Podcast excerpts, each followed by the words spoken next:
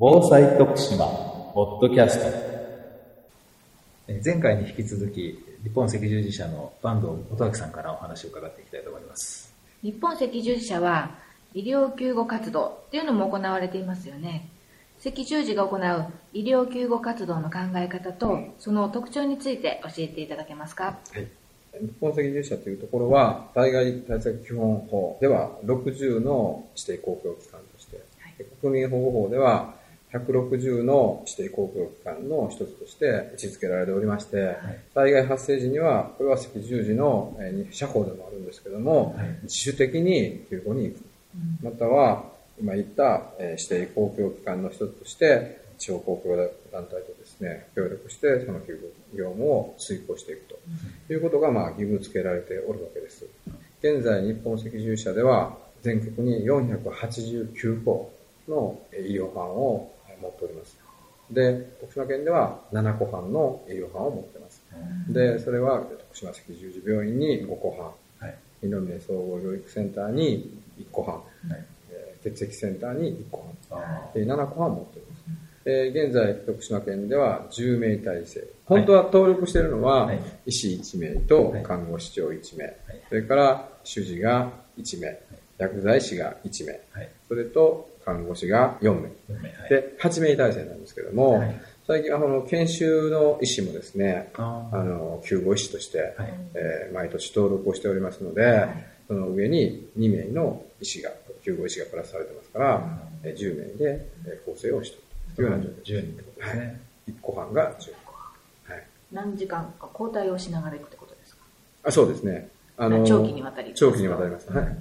災害が、あの、大きくなりますと、これは全館出るっていうのは非常に多分難しいと思うんです。それぞれ病院は災害拠点病院に登録されてますので、ベッド数の1.5倍ですかね、負傷者を受け入れなあかんとかいうあれもありますので、そういうふうなご状況になりますと、全部が出てしまうというのは難しいんですけれども、まあ、あの、お手伝いのできできる日の峰であるとか、病院からも何個半とか、そういった形が出てまして、順次交代して入っていくと。特に赤十字の特徴の救護というのは、はい。他の病院と違うところは、そこに行ってですね、医療施設を立ち上げて、そこで自己完結でえー診療ができるというようなところがまた一つです。あの他のところの医療班とはちょっと違うところだと思うんです。そういう装備を常に持っておるというのがちょっと違うところだと、はい私は思ったんですけれども、具体的なその医療救護に関する自己完結っていうのはですね、例えばどういうふうなところがこれはですね、この話をしてしまいますと、ちょっと徳島にはないという話になるんですけれども、はい DERU って言いましてですね、国内型緊急対応ユニット、 Domestic Emergency Response Unit って言うんですけれども、それをまあ、頭文字とって DERU。で私どもは DERU、DERU というふうに呼んでるんです。まあ、それはですね、被災地で医療救護をまあ実施するために、えー仮設診療所の設備、それをまあ輸送する3.5トンのトラックなんですけども、それからそのトラックの上にですね、自動昇降機式のコンテナというのがついてます。でその中にテントと給配システム等をですね、えー入れまして、それプラス訓練された要員、これ14名体制になるんですけども、えーで、それらをまあ円滑に運用するシステムのまあ総称を言うんです。えー簡単に言うと、箱に入った医療施設ですね。でそれを運んでいくというような仮設診療所にできる人も、と。はい。専用のトラックがあそうそう、専用のトラックがあるんです。もうコンテナを上に乗せた。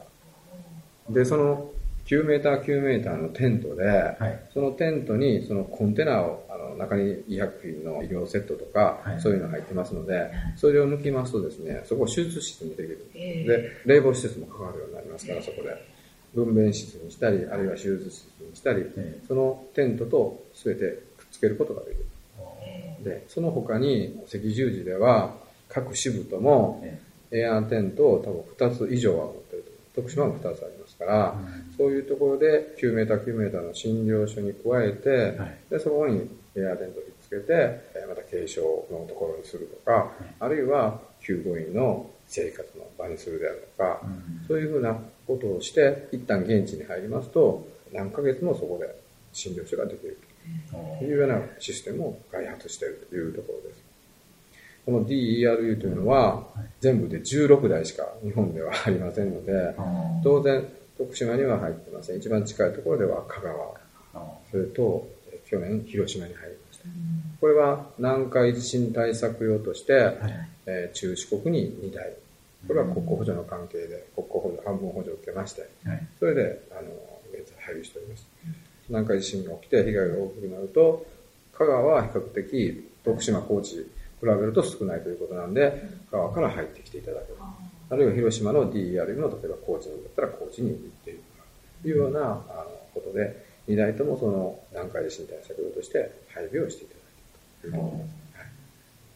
南海地震対策用と言いながら徳島ですと高知にないっていうのはトラック自体が被災しないようにということそうですね。根本は持っとっても取りに行けんかったら使い物にならんということがあったので、できるだけ被害の少ないところに置いた方がはい。取りに行けるということで、おそらく徳島になると、多分僕はもう取りに行けんと、ここの現場での操作になってしまうということがあるんで、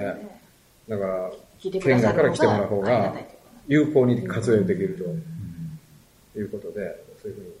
えーやってます。これ変な質問なんですけど、この DER っていうのは、普段は？普段はもう、あの、訓練用です。あ訓練用訓練用と待機用になります。で、去年は徳島でもはい持ってきて、ああ、えー医療救護班60人、それから奉仕団150人ですか、集めて、えー訓練を1日、2日間かけてやりました。じゃあその訓練用に普段四国内とかを回ったりしてる？これは、あの、訓練したいという県が取りに行って、あもう取りに行ってる。で普段は香川、高松に都市国では置いて。で、まあ、その他にもですね、はいあの、さっき言いましたように、あの、各支部ではエアテント等を持ってますので、で、医療し、医療セットもそれぞれ持ってますから、救護トラックというのはね、これはまあ3トンぐらいのトラックなんですけれども、そのトラックに積み込めば、DRU と同じ形で救援に行くことができると。ただしこの DERU はその手術ができるような、あの、コンテナがね、ついとるというのがちょっと違うところ。設備も、例えば、うちも浄水器を持ってますけれども、給排システムというかね、水道をつけて、そこから水を供給するようなシステムが支部にはないんで、そういうものは、あの、すべてその DER にはついておくと。水も供給することができる。何何にもないところに行っても活動が十分できるあの、浄水器からタンクに水を入れてきて、で、きれいにした形で給水ができる。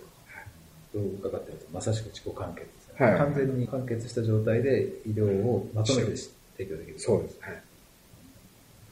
訓練されたスタッフといいますか14名で構成されるとおっしゃってましたけれども、長期間にわたってもこの14名の方で当初ですね、当初は、その、持ってる支部が現地に入るということになってます。1週間ということだったんですけども、でその、でそこからは、例えば徳島が入れるんだったら、徳島が入る。まあ香川の違う班が入ってくるんだったら入る。というような形にするんですけども、多分、初期は1週間は短いなというふうに思いますけどね。やっぱり2週間ぐらいはいるんじゃないかなというふうに思ってるんですけど。もう入ってこられる方のこのボランティアじゃないですけどボランティアは自己完結型で全て準備してということですね、そういう装備ももちろんああるんですか？食料あ、食事、食事はこれは別になりますね。はい。食事は別で、この医療の完結ということになりますから、あの、救護員、救護員の食事については、それはまた別に完結型で持ってしトイレはついてます。写真を見ていますけど、えー真っ白なドーム型っていうんですかね。そうですね真っ白なテントのところに、はいえー手術室になるはいコンテナの、はいこれもまた白い、えーコンテナの中にあの赤十字のマークがついてる。まあ、そういうふうな形の、えー設備ですね。これにスタッフがつき、トラックがついて、一つのユニットになってる。で、あの、通信システムもかなり、あの、ありまして、無線が2台ついて、衛星携帯がついて、あえーで、通信もどこでもできるような、ファックスもついて、パソコンもついてるね、いうような状況での、えーやはり通信が一番困る、いますのでね、そうですね。いった通信システムをちゃんとつなげれるようなものになってますね。あのこれからのですね、はい。あの赤十字社のその活動の中でですね、はい。まあ、災害医療っていうのは本来業務だ、はい。まあ、赤十字社の存在はい。本質的なところだというお話だったんですけれども、えーこれからの将来的な課題とかですね、展望ということについて、あの、お伺いできればと思うんですけど。私どもは災害救護が本来業務であるということなんですけども、はいまあ、災害というのはそんなにね、たびたび、えまあ起こるまあ、最近はえー続けて海外、国内と起こってますけれども、まあ、そんなに一月に一回起こるとか、うんまあ、一年に一回起こるとか、そういう定期的なものではありませんので、平時の活動として、救急法のですね、普及活動というのを現在まあやってるというところで、災害時の救護活動に加えて、救急法の普及活動というのは、赤十字のもう基本理念と言いますけれども、これはあの人道ということを基本理念として、それぞれ災害救護も、医療機関も、社会福祉施設も、血液事業も、すべて根底にはその人道というものが基本理念にあるわけで、この人道というのは人の命の尊厳を確保するということですから、それを具体的な知識であるとか、技術であるとか、そういったものにですね、一般の市民の方々にお伝えして、習得していただいて、でそれを、受けた人が、日常生活の中で、自他ともに実践をしていくと。健康で安全な暮らしができるようになるということを目的とですね、してですね、救急法等の普及活動というのをやっておりますので、ぜひともこのあたりをですね、もっと広めましてですね、今、あの、AED を隠すところにつけてますけれども、そういった、あの、AED の、えー設置の普及も含めてですね、えーやっていければというふうに思っております。救急法を学びたいといえば何人集まれば来てくださるんですか、はい、出前講習もやっております。規定では20人以上ということになってますけれども、はいそれご相談には応じます。どこでも大体来てくださるはい、どこでも行きます。はい、例えば夜間ですとかは、はい、夜間でも。まあ、できたらお昼間の方がありがたいんですけど、はい。私、あの、6月、7月はですね、どうしても学校のプール開き等がありまして、はいあのすっごい混み合ってますので、この日に来てくれっていうことになると、ちょっと来てご期待に添える部分があるんで、何日か選んでいただいて、ということであれば、できるだけご期待に添えるような形にしたいと思います。詳しくはホームページで。交換ホームページで。はい。じゃあ今日はどうもありがとうございました。ありがとうございました、はい、ありがとうございました。徳島県がお届けするインターネット放送防災徳島ポッドキャストこの番組に関するご意見ご感想をお寄せくださいメールアドレスは防災アットマークプレフドット徳島 .lg.jp bousai アットマーク tokushima.lg.jp でお待ちしております